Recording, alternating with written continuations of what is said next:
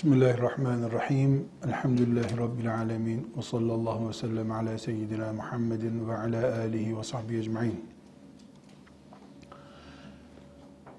Bu ümmetin ilim ümmeti olma şerefinden kadının nasibinin kısılması mümkün değildir. Diyoruz. Bunun üzerine ciddi bir şekilde vurguluyoruz. Hatta kadının kendisinden beklenen bütün ümmeti büyütme, yetiştirme görevlerine rağmen kadın fakihe olabilir, dinini anlayabilir, dinini öğretebilir. Olmamış bir şey değil. Ama kolay olur bir şey de değil demek zorundayız. Hanımefendiler, tarihimiz bizim çok şerefli bir tarihtir dedik ve elhamdülillah ümmeti Muhammed'in ilim tarihi e, başka milletlerde hiç görülmemiş bir şekilde kayıt altına alınmıştır. Ashab-ı kiramdan itibaren ulemamızın nerede ne okuduğu, nerede ne yazdığı, nasıl yaşadıkları, görüşlerinin ne olduğu hususunda ciddi eserler yazılmış. Bir örnek olarak ümmeti Muhammed'in önünde kıyamete kadar duracak şekilde bulunmaktadır. Özellikle inşallah ileriki dönemde şöyle güzel bir Arapçanızda oturup e, hayatın zevkini çıkarmak için diye bir deyim kullanayım. Bir piknik yapma zevki ortamı içerisinde okuyacağınız bir kitaptan söz edeyim size. E, İmam Zehebi'nin Siyaru A'lamin Nubela isimli 25 e, cilt olarak basılmış olan bir kitabı vardır. Siyeru A'lamin Nübela. İlimle meşgul olup da Zehebi'nin adını duymamak mümkün değildir. Zehebi ilmin basamak taşlarından bir tanesidir. Allah ona rahmet eylesin. İmam Zehebi'nin bu kitabından bazı alıntılar yapacağımız zamanlar olacak. Bu sebeple özellikle kütüphanelerinizin çeyizi olsun bu kitap. Siyaru A'lamin Nübela e, bir kitap filan değil aslında. Yani e, şöyle insanın en bunaldığı zamanlarda bile oturup kendisini Ebu Hanife'nin yanında hissedeceği, e, İmam Şafii'nin yanında, Ahmet bin Hanbel'in yanında hissedeceği lezzette yazılmış bir kitaptır ama kitap yazmış olmak için yazılmamış. Yani ümmetin büyüklerinin, ashab-ı kiramdan itibaren tabi, ümmetin büyüklerinin alın terlerini aktarıyor. Bugün hanımefendiler bu Siyer-u A'lam'ın Nübela'nın 13. cildinden size bir alıntı yapacağım. Bu alıntıyı neden yaptığımı önce izah edeyim. Bakıy ibn Mehlet isimli bir muhaddis, Bakıy ibn Mehlet rahmetullahi aleyh Endelüslü bir zattır. Endelüs deyince e, bugünkü İspanya'yı hatırladığınızı tahmin ediyorum. E, Bağdat'ta ki Ahmet bin Hanbel'in ders halkasına katılmayı düşünmüş. Kendisi de alim biri. Ama e, Ahmet bin Hanbel'in belki bilmeyeniniz olur meşhur sıkıntılı yılları vardır. Kırbaçlandığı, göz hapsinde tutulduğu ve ders vermesinin yasaklandığı zamanlar vardı. Ee, bazı siyasi nedenlerle Ahmet bin Hanbel büyük alim, müştehit, meşhur Müsned kitabının müellifi, dördüncü fıkıh mezhebinin imamı rahmetullahi aleyh bir dünya tek başına, bir dünya zühdü, takvası, ilmi, feraseti ve fıkhıyla nadir yaratılmış tiplerden bir tanesi. Bakıy ibn Mahlet, Bakıy ismi, Bakıy bin Mahlet, e, onun isminin bütünü diyelim. Mahled'in oğlu Bakıy demek. Endülüs'ten çıkmış e, ve Bağdat'a Ahmet bin Hanbel'in ders halkasına katılmaya gelmiş. Aynı günlerde de Ahmet bin Hanbel hapisten çıkarılmış, çok ağır hasta, evinde göz hapsinde tutuluyor ders vermesi de yasaklanıyor. Bakı İbni Mehlet o günlerde Bağdat'a geliş hatırasını naklediyor. Özetle e, sizlere aktaracağım. 276 yılında vefat etmiş e, Bakı İbni Mehlet. 276'da vefat etmiş. 195'lerde filan doğduğu tahmin ediliyor. 276'da vefat ettiğine göre hicretin 276. senesinde metrobüslerin, trenlerin, uçakların olmadığı zamanlardan söz ediyoruz. E, bu zat 230'larda filan büyük ihtimalle Ahmet bin Hanbel ile buluşmak için yola çıkmış. Veyahut da tarihi net belli değil ama hatırasını e, beraberce nakledelim.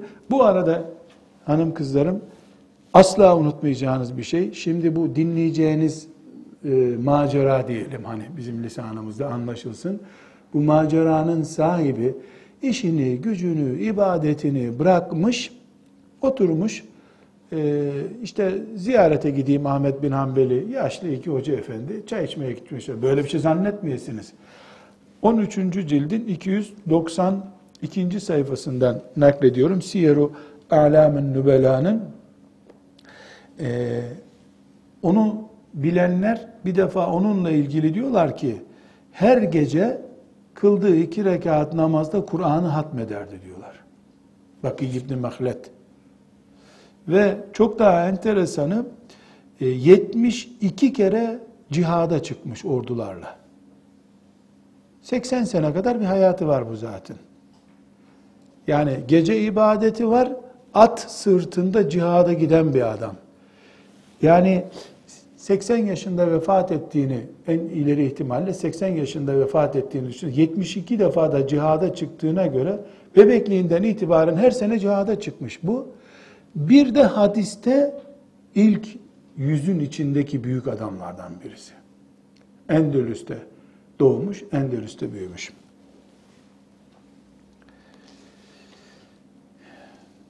Şimdi özetleyerek naklediyorum.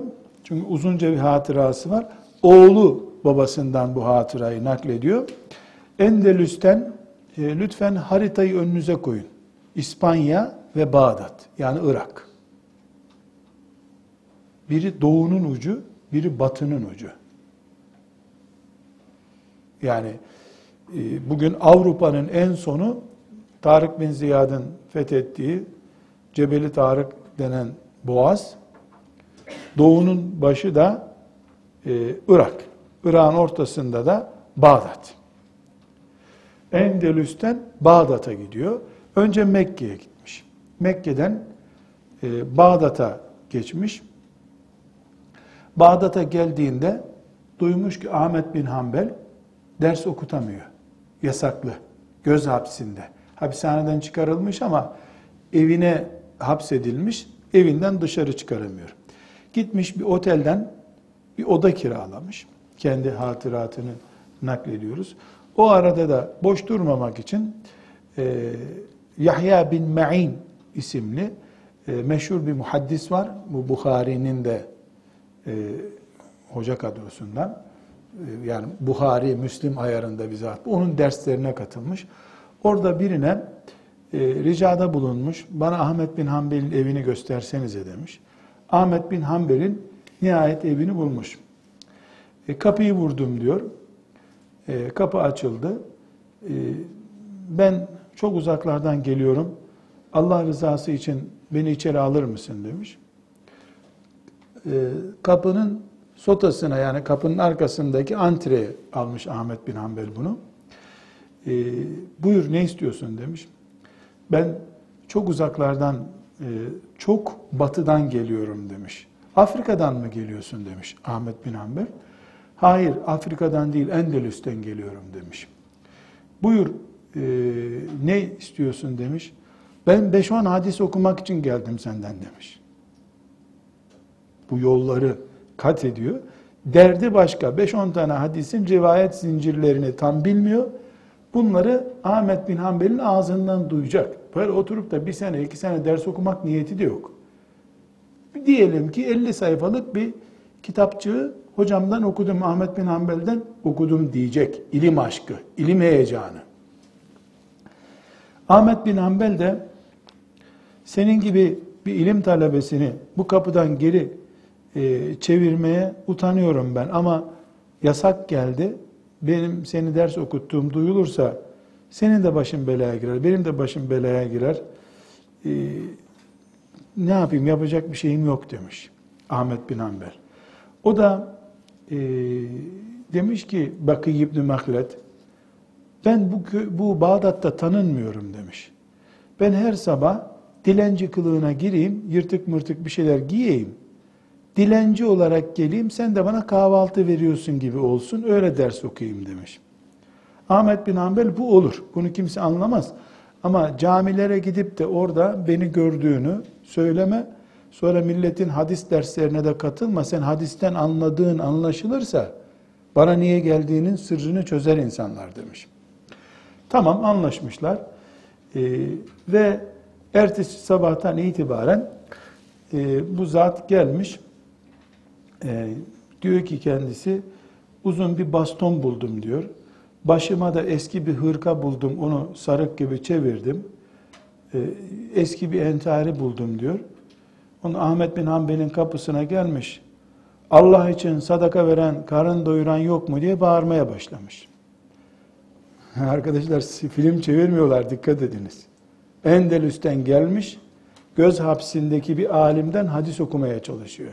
Dilenci kılığına gelmiş, e, Ahmet bin Hanbeli de kapıyı açmış, gel oğlum demiş, karnını doyuralım evde demiş. Sabah kahvaltısı vereceğiz oyunuyla bunu içeri almış. Ancak iki hadis ya da üç hadis okuyabiliyorduk diyor. Dördüncü hadise sıra gelince bir hadis ne kadar tahmin ediyorsunuz değil mi? Bir cümle, iki cümle. Üçüncü hadise gelince yeter dikkat çekersin git diyormuş. Bu Ahmet bin Hanbel ölünceye kadar bu numarayla kapısından ayrılmadım diyor. Rahmetullahi aleyhime cemiyan. Bu hatırayı niye naklettik? Bakı İbni Mehled'in hatırasını. Bu ümmet ilim ümmetidir dedik. Onun için. İlim ümmetiyiz biz. Hem de öyle bir ilim ümmetiyiz ki elhamdülillah. Alnımız arşa değecek kadar yüksektir. Okuma yazmayı biz Latin alfabesinin kulu kölelerinden öğrenecek bir ümmet değiliz. Sağdan mı soldan mı yazacağız? Onu biz karar veririz Allah'ın izniyle. Biz Kur'an ümmetiyiz. Kitabımız ikra diye başladı. Okumayla başladı kitabımız bizim. Bu kadın için de erkek için de böyle. Sadece kadınlara mahsus değil. Ashabın kadınlarına ait bir hatırayı Bukhari'den ve Müslim'den beraber dinleyebiliriz. Ebu Said el-Hudri radıyallahu anh diyor ki ashabın gençlerinden bir kadın Resulullah sallallahu aleyhi ve selleme geldi. Dedi ki ya Resulallah hep erkeklerle konuşuyorsun. Biz kadınlar olarak mahrum oluyoruz senin ilminden. Evet onlar da mescide gidiyorlar ama daha çok erkek yoğunluklu. Bize bir gün ayırman gerekir. Diye Efendimiz Aleyhisselatü Vesselam'dan istirhamda bulunmuş. Efendimiz de ona işte filanca gün toplanın. Büyük ihtimalle çarşamba günü. Filanca gün e, toplanın diye emretmiş. O gün bütün kadınlar bir yerde toplanmışlar. Efendimiz sallallahu aleyhi ve sellemi de çağırmışlar, gelmiş. Ee, Bilal radıyallahu anh'ın yanında olduğu söyleniyor. Onlar Bilal'in eline tutarak, herhalde yorgun ve rahatsız bir günü müydü? Bilal'in eline tutarak onlara nasihat etmiş bir bayram gününde. Başka bir zamanda büyük ihtimalle her hafta o gün Medine'deyse gidip kadınlara mahsus ders yapmış. Demek ki kadınların ilim öğrenme ihtiyacını ashab-ı kiramda hissettiler. Bunu Peygamber aleyhissalatü vesselama hissettirdiler. Resmen istediler. Biz de öğrenmek arzusundayız ya Resulallah dediler. Efendimiz sallallahu aleyhi ve sellem de elinizin hamuruyla ne işiniz var sizin bu erkeklerin ilmiyle demedi. Böyle bir cümle Resulullah sallallahu aleyhi ve sellemin mübarek lisanından duyulmadı. Peki dedi, onlara diğer ashabına öğrettiği şeylerden öğretti. Peki daha sonraki nesiller bu işten vazgeçtiler mi? Hayır, vazgeçmediler. İlk dersimizde İbni Hacer'in hanımından örnek verdik.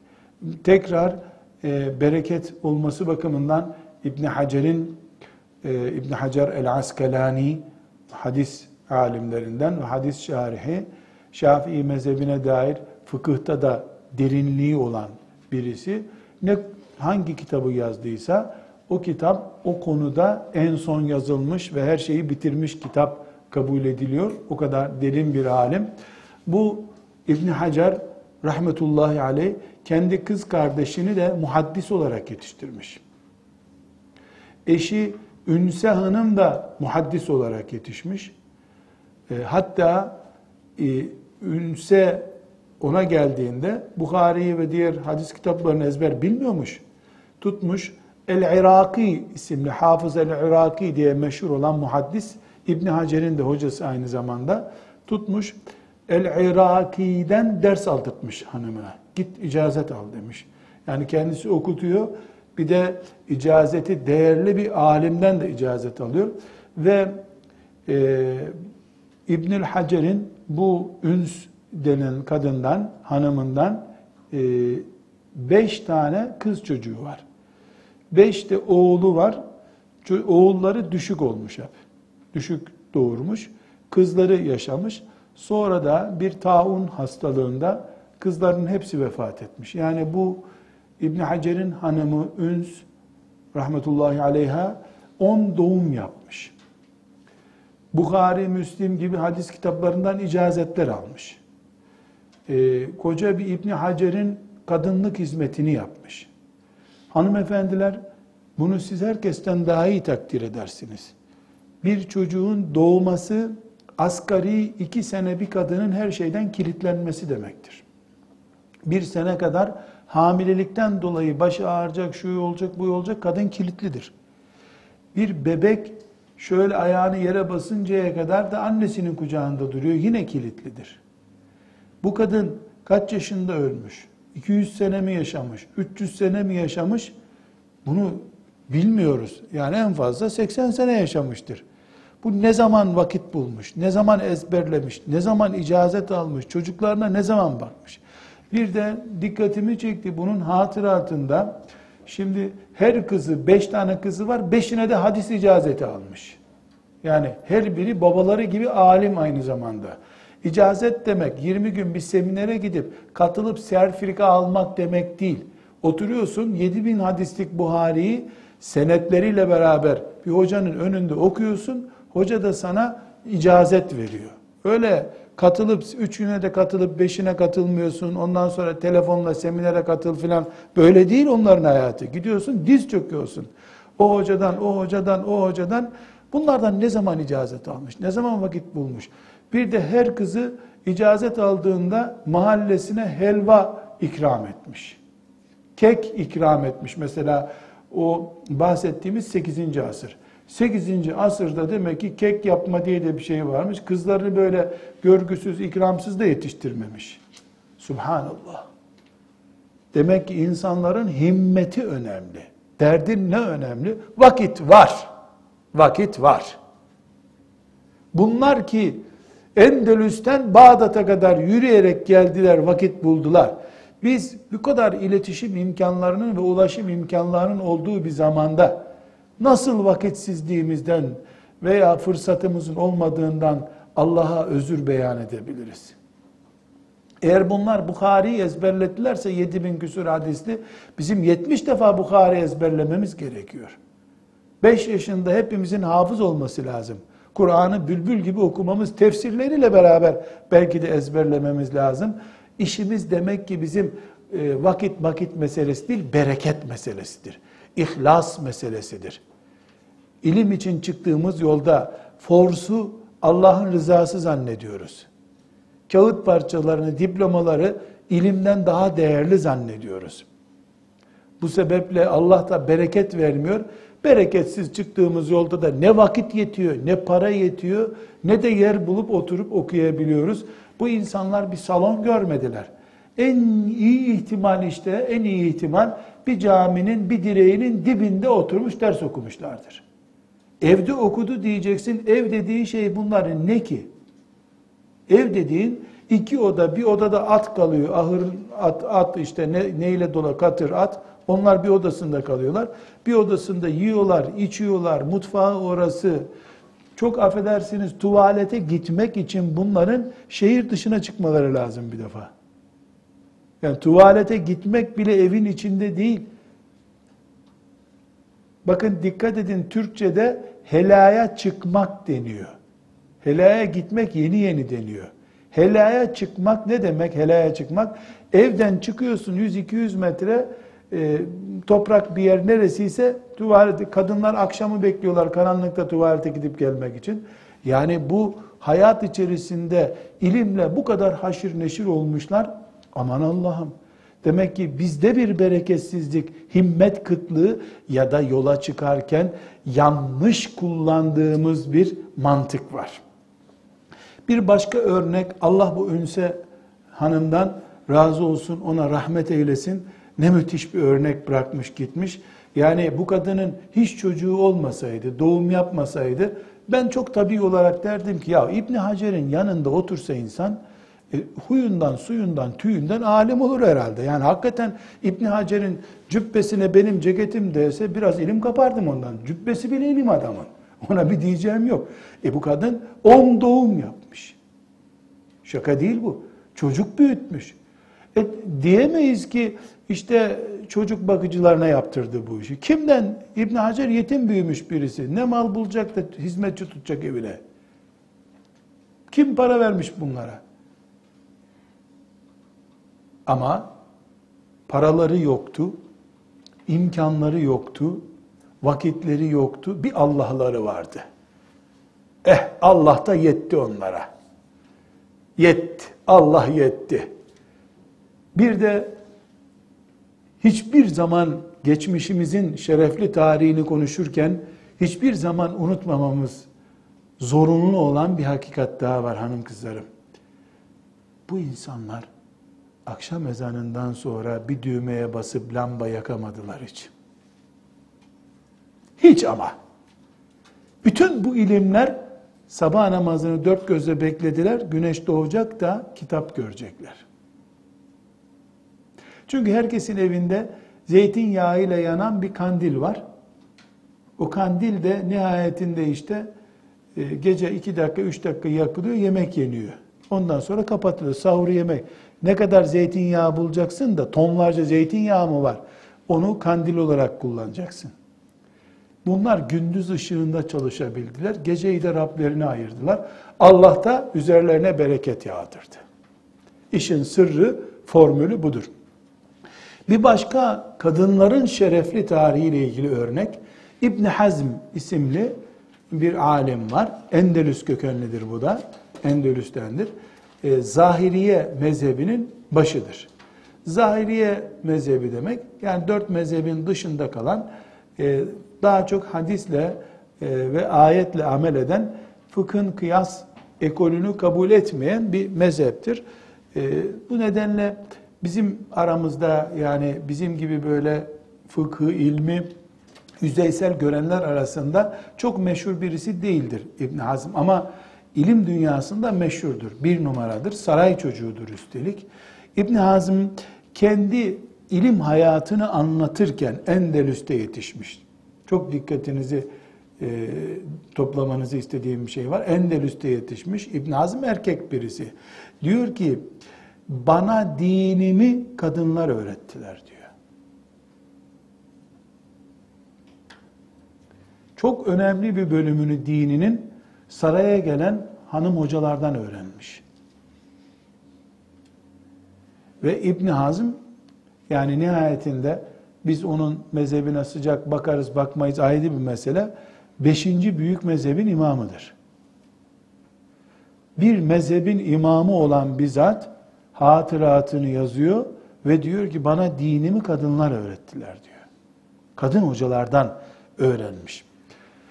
Daha önce farklı sebeplerle anmıştım. İmam Suyuti rahmetullahi aleyhan, aleyhin çok önemli e, hatıratından biri de e, hocalarından önemli bir bölümü kadın hocalarmış. Ve bu hocalar içinde Arapça hocaları, tefsir hocaları, siret hocaları, her ilimden hocaları varmış. En meşhur Arapça hocası kadınmış mesela. Yani bir Suyuti yetiştirecek kadar, Suyuti'yi önünde diz çöktürecek kadar Arapça bilen bir kadından söz ediyoruz. Hangi dönemde?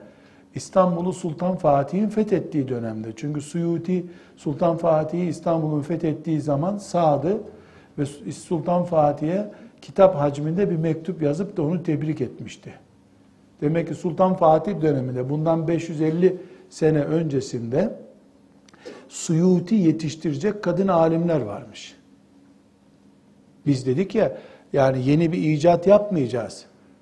Bizde zaten vardı bu. Bu volkan gibi parlıyordu. Üzerine çok fazla kül biriktiği için sanki Müslümanların hanımları, kızları okuyamazlar. Sadece çamaşır yıkarlar gibi bir telakki ortaya çıktı. Batıldır bu. Müslümanların hanımları hem çamaşır yıkarlar, hem bulaşık yıkarlar, hem çocuk doğururlar, hem nesil yetiştirirler, hem de Allah'ın kitabını erkeklerden daha aşağı kalmayacak kadar anlarlar. Matematikte anlarlar, coğrafyada anlarlar ama bir tarafı kısıp öbür tarafı yaptırmaz kimse onlara şüphesiz. Herkes her görevini yapacak. Bir örnek daha hanımefendiler çok e, önemsediğim bir örnek. Biliyorsunuz Malik bin Enes rahmetullahi aleyh e, dört büyük mezhep imamımızdan bir tanesidir rahmetullahi aleyh. Bu Malik bin Enes'in Muvatta isimli bir kitabı vardır. El Muvatta. El Muvatta eser demek, kitap demektir. İçinde birkaç bin hadis-i şerif bulunan bir kitaptır. Yani 200. senelerin alemi e, bu İmam Malik. Dolayısıyla yani Peygamber Efendimiz sallallahu aleyhi ve sellem'den çok uzun zaman sonra değil. Çünkü İbni Ömer'in e, talebelerini gör, İbni Ömer'in talebelerinin talebeleri ile buluşmuş birisi. Yani şöyle kabul edelim. E, ashab-ı kiramdan değil, tabiinden değil, e, tebeut tabiinden sonrasıyla oturmuş kalkmış ama. Yani dolayısıyla o sıcak ortama, Medine'nin heyecanlı günlerine çok yakın birisi. Her şeyden önce e, Medine'nin imamı, hadis ilminin en önemli imamlarından bir tanesidir. Muvatta isimli kitabı onun ilk yazılmış hadis kitaplarından birisidir. İmam Şafii rahmetullahi aleyh de İmam-ı Azam'ın talebesi İmam Muhammed de o kitabı ders olarak İmam Malik'ten okumuşlardır. Bir ciltlik e, şöyle 400-500 sayfalık bir kitaptır. E, nasıl icazet alıyor? Geliyor İmam Malik'in önünde mesela İmam Şafii bir haftada ezberlemiş o kitabı. Yani o 500 sayfa dediğimiz kitabı bir haftada ezberlemiş, gelmiş İmam Malik'in önünde okumuş, icazet almış ondan.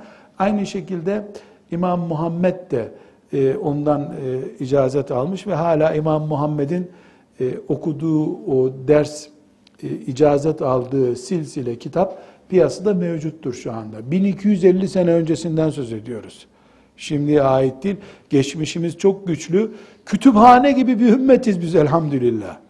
Kütüphane gibi bir ümmetin e, kömürlükte kalmış nesliyiz. Ama inşallah bu kömürlükten tekrar kütüphaneye çıkacağız Allah'ın izniyle. Çok önemli bir hatıra İmam Malik'ten. Şimdi e, İmam Şafii dahil e, belki bin kişi senede geliyor, önüne oturuyor. E, işte birinci hadisten üç bininci hadis ne kadar hadis varsa o hadislerin sonuna kadar nasıl hafız mesela Yasin'i ezberledim deyince gidiyor oturuyor bir hocanın önünde diz çöküyor. Euzubillahimineşşeytanirracim. Bismillahirrahmanirrahim. Yasin vel Kur'an Hakim diye başlıyor. Hoca da şunu yapmadın, şunu eksik okudun diye onu ikaz ediyor, düzeltiyor. Çok yanlışlı olursa git yeniden ezberle oğlum olmadı bu diyor. Yanlışsız olursa aferin diyor. Geç şimdi başka sureye diyor. İşte hafızlık az çok biliyorsunuz nasıl yapılıyor. E, hadiste de icazet böyle bir şey. İmam Malik'in bir muvattası var kitap olarak. E, ben bunu ezberledim diyen otur oğlum oku diyor. Oturuyor, okuyor. Sen bunu ezberlememişsin git tamamla gel diyor. Yahut da şurayı yanlış okudun diyor, düzelt diyor. Eskiden ilim böyle. Gidip kitapçıdan e, o kitabı fotokopi çektirip almak veyahut da kitaptan bir tane nüsha bulup almak şeklinde değil. Ezberliyorsun. Her şey hafızaya dayanıyor. O yüzden e, bu hafızaya dayandığından dolayı da gidip hafızandaki doğru mu değil mi diye tasdik ettirmen gerekiyor. Burada asas alacağımız nokta ne şu? Şimdi İmam Malik meclisinde oturuyor. Evinin diyelim ki sofasında oturuyor. E, talebe de önünde okuyor. Kapı veyahut da oradaki duvar vuruluyor. Kızı arkadan vuruyor. İmam Malik de talebesine diyormuş ki yanlış okudun oğlum geri al diyormuş. Tekrar oku. Bu neyi gösteriyor? Kızı babasının muvattağını ezber biliyor. Orada hem ev işleriyle uğraşıyor hem de talebeyi dinliyor. Yanlış okuyunca talebe haremlik selamlıktan dolayı da hey delikanlı yanlış okuyorsun diye bir cüret de göstermiyor.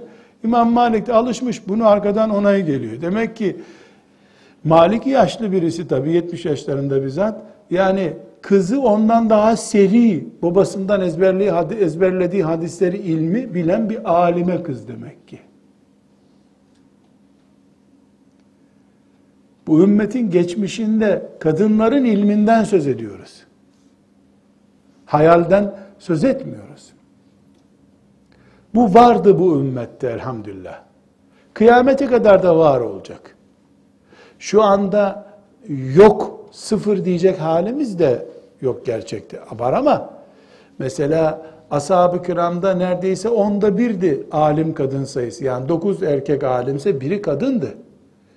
Ee, sonraki Suyuti döneminde Sultan Fatih dönemine kadar bakıyoruz bu fena bir şekilde gelmemiş gene. Ama şimdi bin tane alim ismi sayılıyor. Bir tanesi kadın çıkmıyor. Mesela Dünya Fıkıh Konseyi diye bir konsey var. Hala bayan üye seçilmedi oraya. Şu ana kadar duymadım.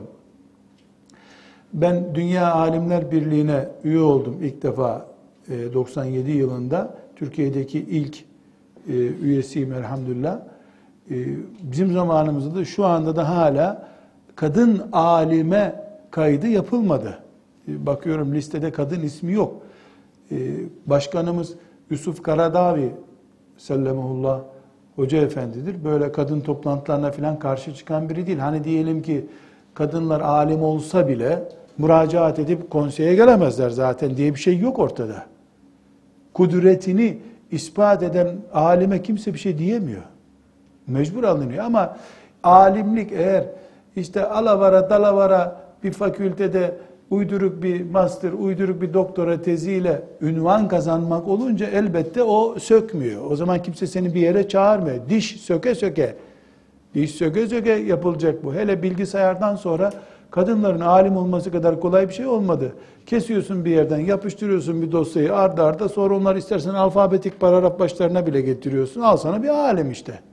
Bilgisayar kendisi dipnotlarını yazıyor zaten. Sen yeter ki kes yapıştır, dipnotlarını koyuyor aşağıya. E, bu alimlik değil. Yani ümmet kime alim diyor? Derdine çare bulana alim diyor. Kadın alime neden ihtiyacımız var? Çünkü kadın nesli sürükleniyor. Çok kötü bir gidişat üzerinde kadın nesli helak oluyor. Ama bakıyoruz ki e, kadınlar kendi dertlerini kendileri çözemiyorlar. Neyle meşgul oluyorlar?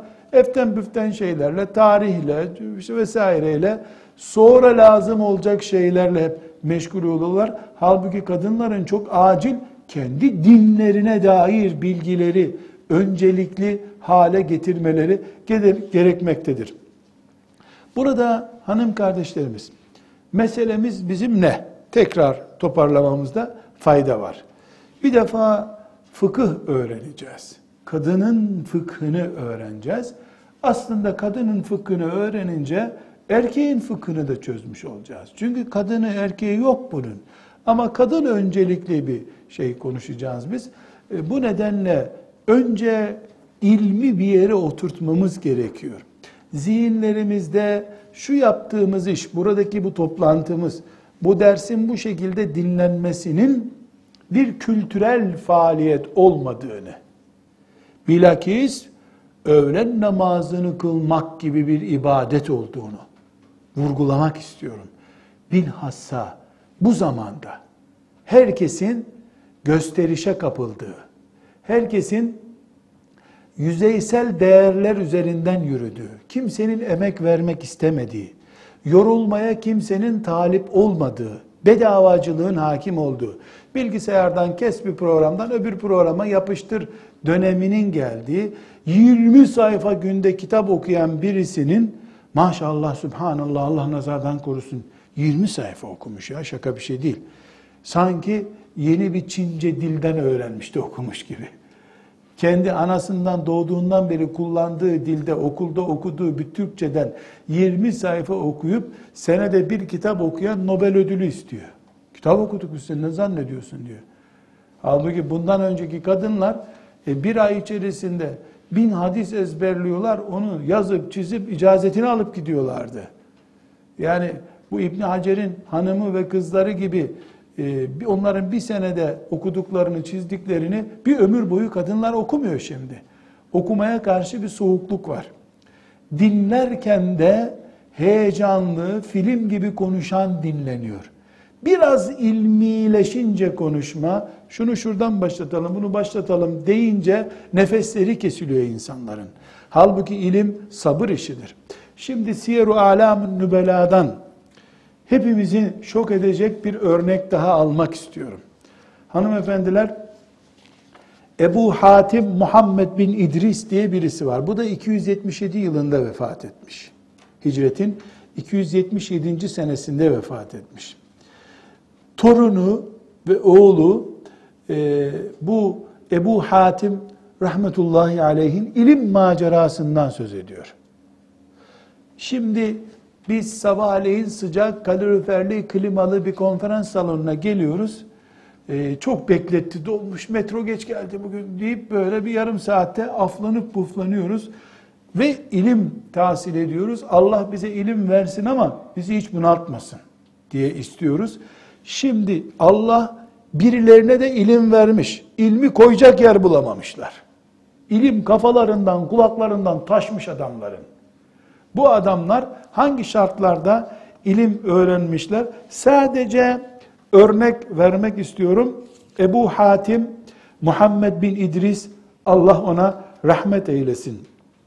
Şimdi bakın kardeşler şöyle lütfen e, Orta Doğu haritasını e, işte Bahreyn, Katar, Mekke, Medine, Irak, Basra, Rey, İran, Özbekistan oraları bir düşünün. Yani bu saydığımız yerlerde 50'ye yakın devlet var şu anda.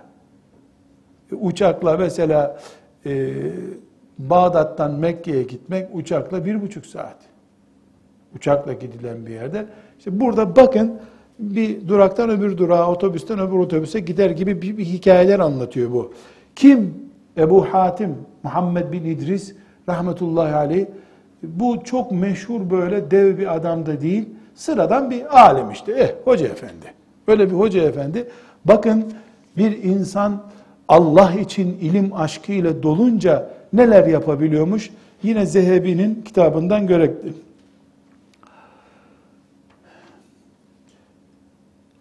Hadis okumaya karar verdiğini söylüyor. Nisabur'dan çıkmış. Yani Nisabur bu Özbekistan, İran, o diyarın toprakları. Oradan çıkmış, Bahreyn'e gelmiş. Bahreyn, bugün bildiğimiz Bahreyn. Orada 7 yıl kalmış. Oradan Bahreyn'den Mısır'a yürüyerek gittim diyor. Nereye gidiyor biliyor musunuz? Şimdi bir kitap okuyor, bir ders okuyor. Diyelim ki nikahta filan mesele var. Diyor ki hocası bu meseleyi Mısır'da filanca zat iyi bilir diyor. Hemen internete giriyor.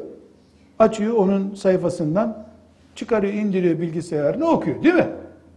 Öyle yapamamış. Öbür camiye gider gibi Mısır'a gitmiş yürüyerek. Yürüyerek Mısır'a gitmiş. Oradan Ramle denen başka bir kasabaya yürüyerek gitmiş. Orada da hocası demiş ki bu işlerin iyisi Şam'da, Dimaşk'ta var demiş. Mısır'dan da Dimaşk'a dönmüş geri. Mısır, Kahire anlamamız için haritayı ve Şam. Düşünün neresi? Arasında 7-8 tane ülke var bu iki yerin. Sonra Şam'da epey ders okumuş, Antakya'ya gelmiş. Tartus'a geçmiş oradan. Böyle bir mahalleden öbür mahalleye gidiyor. Hems'a geri gelmiş. Hems Suriye'de tekrar geri gelmiş. Sonra orada hocaları buna Irak'a da gitmesini tavsiye etmişler. Akşam da Irak'a gitmiş köfte yemeye. Irak'a gitmiş. 20 yaşına kadar bu yolculuğun böyle sürdü diyor. 20 yaşına kadar. Sizde 20 yaşından küçük kimse yok. 20 yaşına kadar böyle dolaşmış. Bir o markete, bir bu bakkala, oradan da alışveriş merkezlerine gidiyor böyle.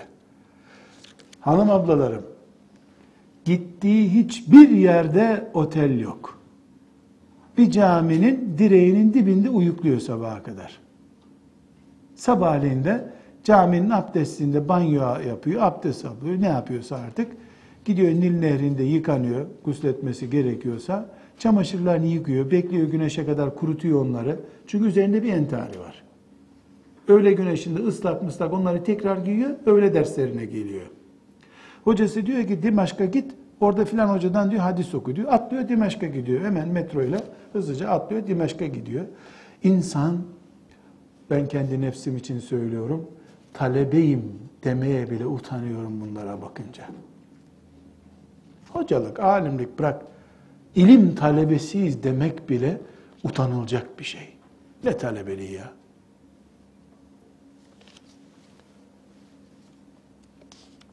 Oradan Küfe'ye gitmiş. Bir de gün veriyor. Ramazan'ın 13. günüydü diyor gittiğinde diyor. Ve işte şuraya gitmiş. Uzatmayayım. Vaktimizi çok almayalım. Basra'da bir Basra'ya gittiğinde 24 e, yaşında tekrar Basra'ya gitmiş. Demin 20 yaşına kadar gezdiği birkaç mahalleyi anlattı ya. E, Basra'ya gitmiş. Basra'da bir sene kalmaya karar vermiş. Bu cümleleri dikkate dinleyiniz. Fakat harçlığım bitti diyor. Sonra üstümdeki elbiseleri tek tek satmaya başladım. Harçlığım bittiyse geri gel. Ya da bir vakfa müracaat et, burs versinler sana. Üstünde işte bir entarisi var, bir de gömleği var, pijaması var. Sırayla satmaya başlamış onları. Ve onlar da bitti, çıplak kalmış, resmen aç kalmış. Sonra bir arkadaş bulmuş, onun gibi bir çulsuz bir arkadaş daha. Onunla beraber akşama kadar ders dinliyorlarmış. Akşamda kiraladıkları evde kalıyorlarmış. Akşam dereden getirdikleri suyu içerek yatıyorlarmış. Yemek diye. Su içiyorlar sadece. Sonra bir gün arkadaşı demiş ki gel filanca zat filanca kitabı okutuyor. Beraber gidelim. Benim yürüyecek halim kalmadı demiş. Evden çıkamamış bu sefer. Yani takatı yok. Günlerdir sadece su içiyor. Yürüyecek halim yok diyor. Beraber bir arkadaş daha bulmuşlar. Yola devam etmişler. Nihayetinde üç kişi bir hoca efendiden ders okumaya giderken yolda bir tanesi bayılmış açlıktan. Vurduk vurduk baktık hareket etmiyor. Burada bırakalım bunu dedik. Yola devam ettiler diyor. Bir zaman gittikten sonra ben de bayıldım. Arkadaşım beni de bıraktı gitti diyor. Gittiği köy gibi bir yerde iki arkadaşım yolda öldüler herhalde gelin onları alalım demişler. Onlar da bir kap su bulmuşlar getirmişler. Bir de baktım diyor birisi su atıyor gözüme. O şekilde uyandım diyor. Arkadaşımıza gittik onu da aldık. Sonra e, bütün bunları Niye çocuklar niye böyle 25 yaşında bir delikanlı işte niye kendinize bu kadar eziyet ediyorsunuz siz diye sormuşlar. Ders okumaya gidiyorduk demiş. Neyse bunları yedirmişler, içirmişler. Ee, tekrar e, Mısır'a geri gelmişler. Mısır'da e, ders okuyacaklar. Mısır'a gelene kadar bu sefer tekrar bayıldık diyor açtan diyor. Yani bir öğünlük ama insanlarda da zaten kredi kartı verip istediğiniz markete uğrayacak, uğrayın diyecek şey. Herkes zaten e, aynı şekilde günlük yiyeceğiyle meşgul. Bu zat 25 yaşına gelinceye kadar et nasıl bir yemektir hatırlamıyorum ben diyor. Allah rahmet eylesin. Ebu Hatim Muhammed bin İdris'i de 13. cildinden Siyer Alamın Nübela'nın 255. sayfasından itibaren naklettim. Sadece tek emelim var Allah'tan kıyamet günü şefaatlerine bizi de nail etsin. Biz ilmin şımarık çocuklarıyız. Resmen şımarıkız. Bunlar ilmin hakiki evlatları. Allah onlardan razı olsun. Vefalı nesli ilmin. İlmi bir defa sonunda diploma alacağız. Bizi de güzel bir yere tayin edecekler diye bir beklentileri hiç olmadı. Böyle bir şey beklemediler. İlmi cihat gördüler. ibadet gördüler. Allah da onların yaptığına bereket verdi. Belki onlar gibi değiliz.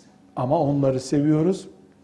Belki onlar gibi yollarda aç kalmamız gerekmeyecek ama zevklerimizden vazgeçeceğiz biiznillah ve ilim yoluna devam edeceğiz Allah'ın izniyle. Ve sallallahu ve sellem ala seyyidina Muhammed ve ala alihi ve sahbihi ecma'in velhamdülillahi rabbil alemin.